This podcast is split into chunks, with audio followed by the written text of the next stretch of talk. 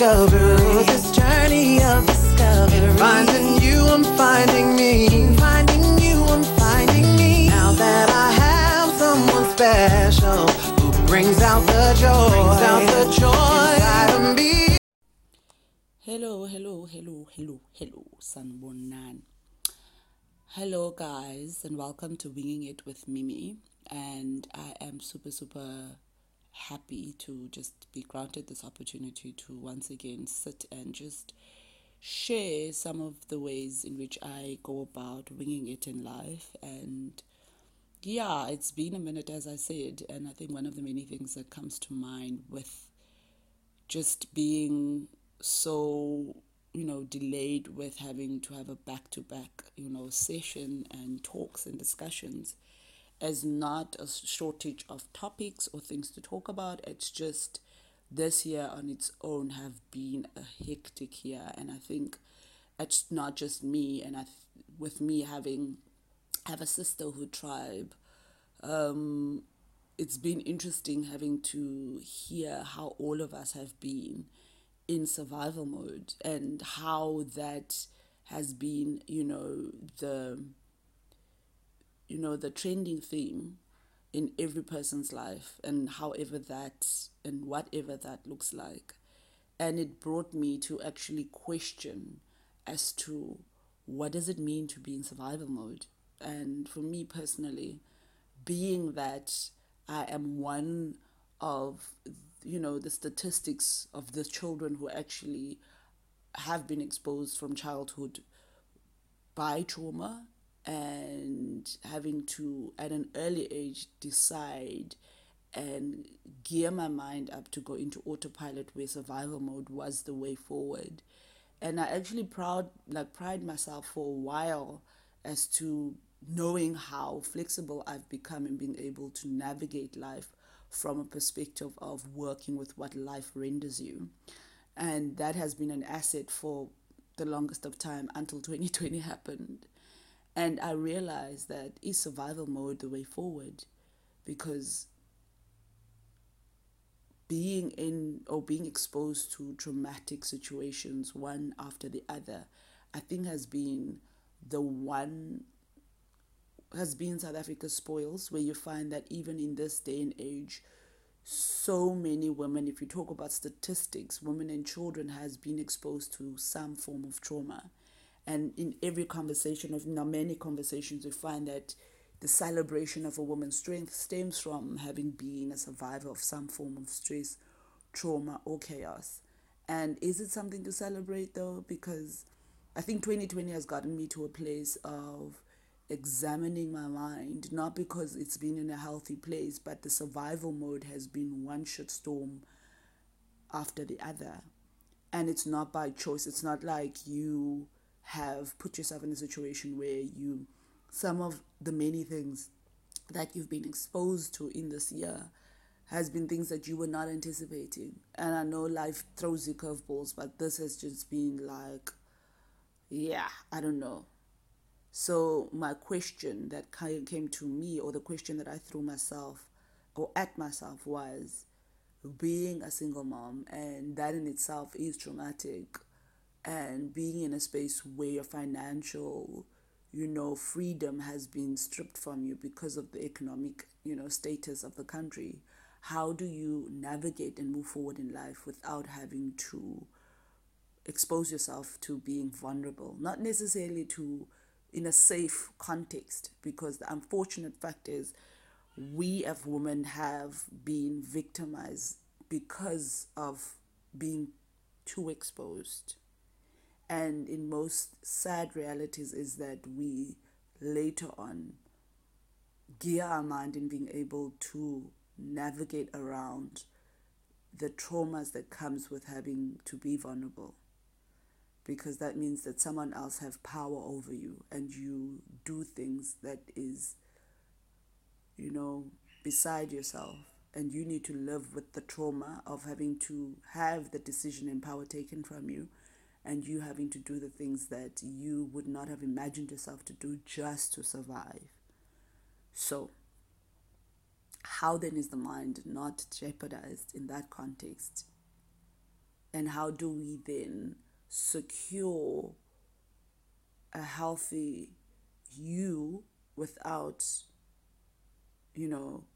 realizing that being in survival mode is not so much a strength, but it is a risk.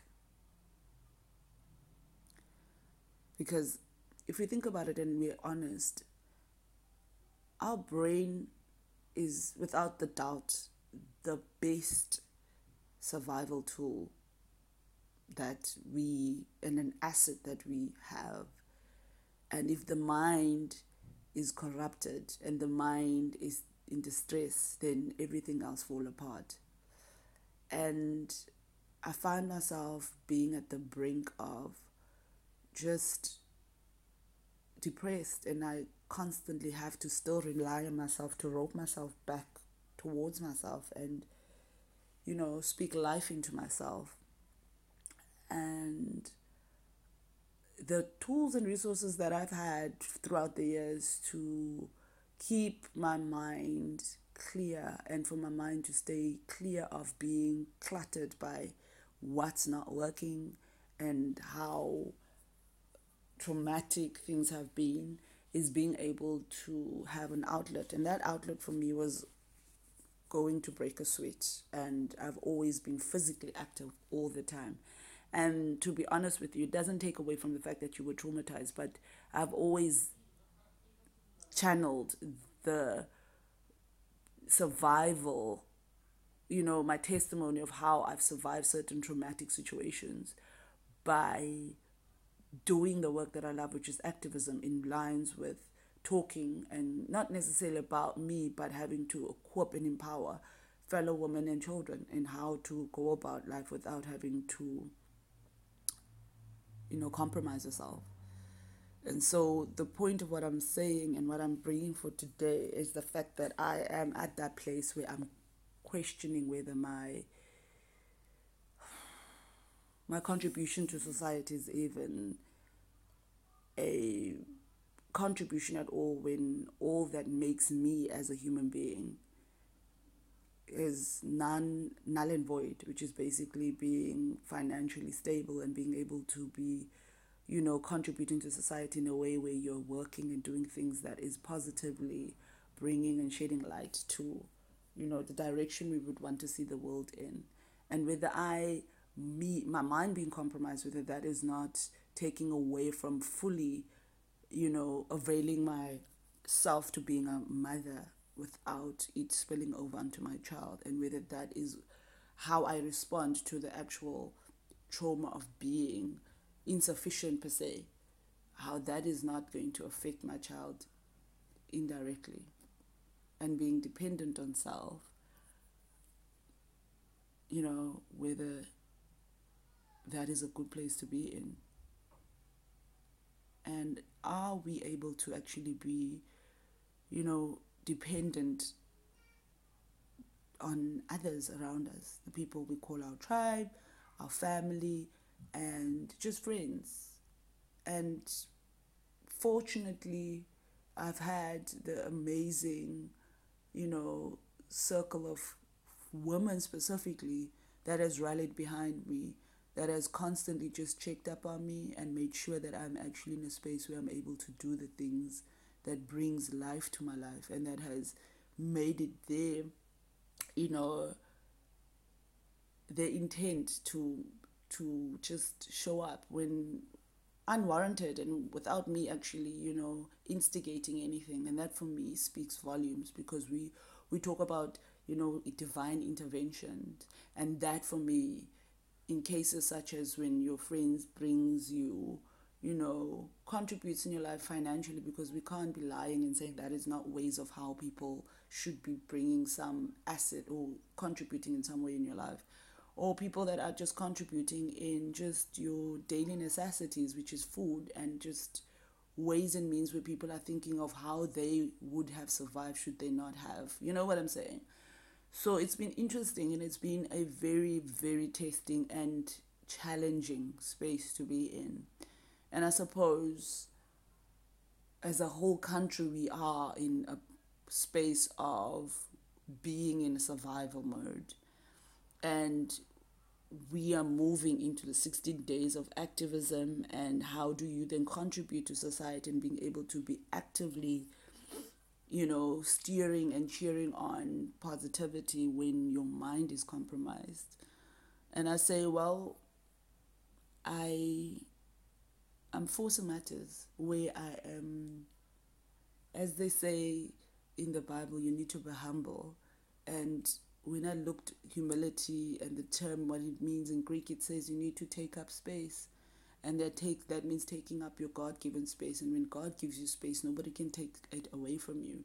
And so, in your mind being compromised, I think holding on to the truth of knowing that your existence is of importance to the one God who says you created in His image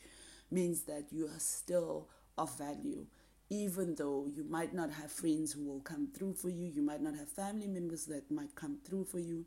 but let's keep the hope alive. And during this time where we know that there are people who does not have the resilience or the strength to bounce back, I would want us to actually be in a position as individuals and whomever we are within our tribe to realize that we are an asset. And if you call yourself a woman of strength, don't take away from the fact that your strength doesn't only just come through in times of chaos and stress and you know just being in a space of being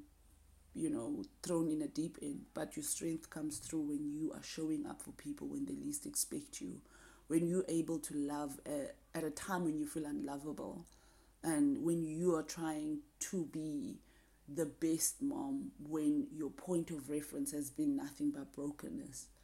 So, my encouragement is as we're approaching the 16 days of activism for no violence against women and children, I feel we need to just continuously stand upright and speak truth where necessary and comfort those who needs comforting because it's not about competing and sharing about what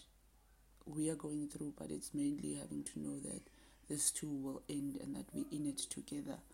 So I hope, ladies, you can take away from the fact that